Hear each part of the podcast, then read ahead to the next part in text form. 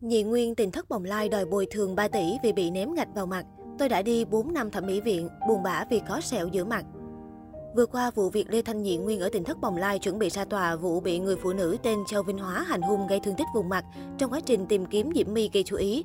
Đáng nói, thông tin sư thầy đòi bồi thường chi phí thiệt hại 3 tỷ đồng gây bức xúc không nhỏ trong dư luận. Cụ thể, trên tòa sơ thẩm, Nhị Nguyên từng nói đau đớn về thể xác 300 triệu đồng, tiền đầu tư cho dự án âm nhạc là 40 triệu đồng, tiền tập luyện thể hình trong vòng 10 năm là 500 triệu đồng, chi phí mổ thẩm mỹ là 100 triệu đồng, tiền không thể biểu diễn nghệ thuật được do mang sẹo cả đời là 1 tỷ đồng, cùng nhiều khoản khác, tổng cộng là hơn 3 tỷ đồng. Trước ngày ra tòa phúc thẩm, Nhị Nguyên cho hay, việc ông Thắng xâm phạm vào tư gia bất hợp pháp chưa được kết luận tội ở phiên tòa sơ thẩm. Thứ hai, về việc bồi thường tiền tôi thấy chưa thỏa đáng. Sau khi gây ra cho tôi vết thương phải may 8 mũi, tỷ lệ thương tật là 13%, bà Hóa chỉ đền khoảng hơn 8 triệu đồng tiền thuốc. Số tiền này là không đủ với những tổn thương về sức khỏe tinh thần của tôi. Chúng tôi đang chờ đến ngày ra tòa. Hai lần trước, chúng tôi đã đưa hết tất cả các bằng chứng vi phạm cho tòa rồi.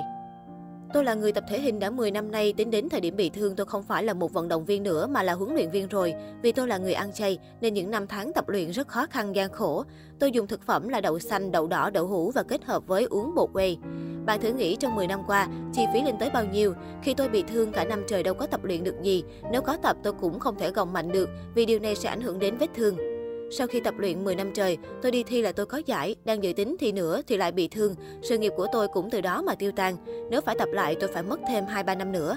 Khi đó tôi mới có thể tập bằng người ta. Câu chuyện này không phải ai cũng biết.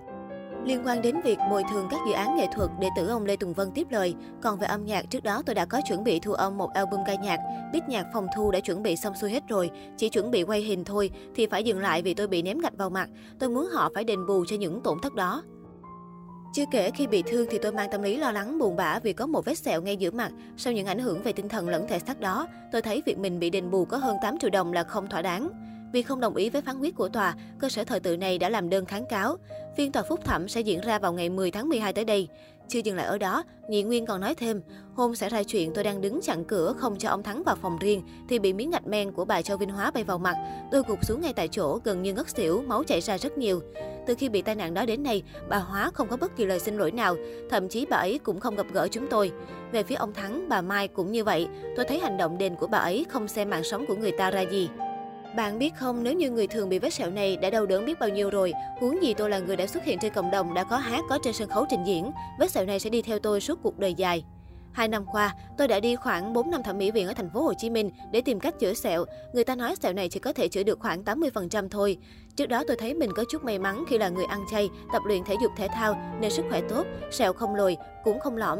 Tuy nhiên sẹo vẫn là sẹo, nó vẫn nằm trên gương mặt của tôi.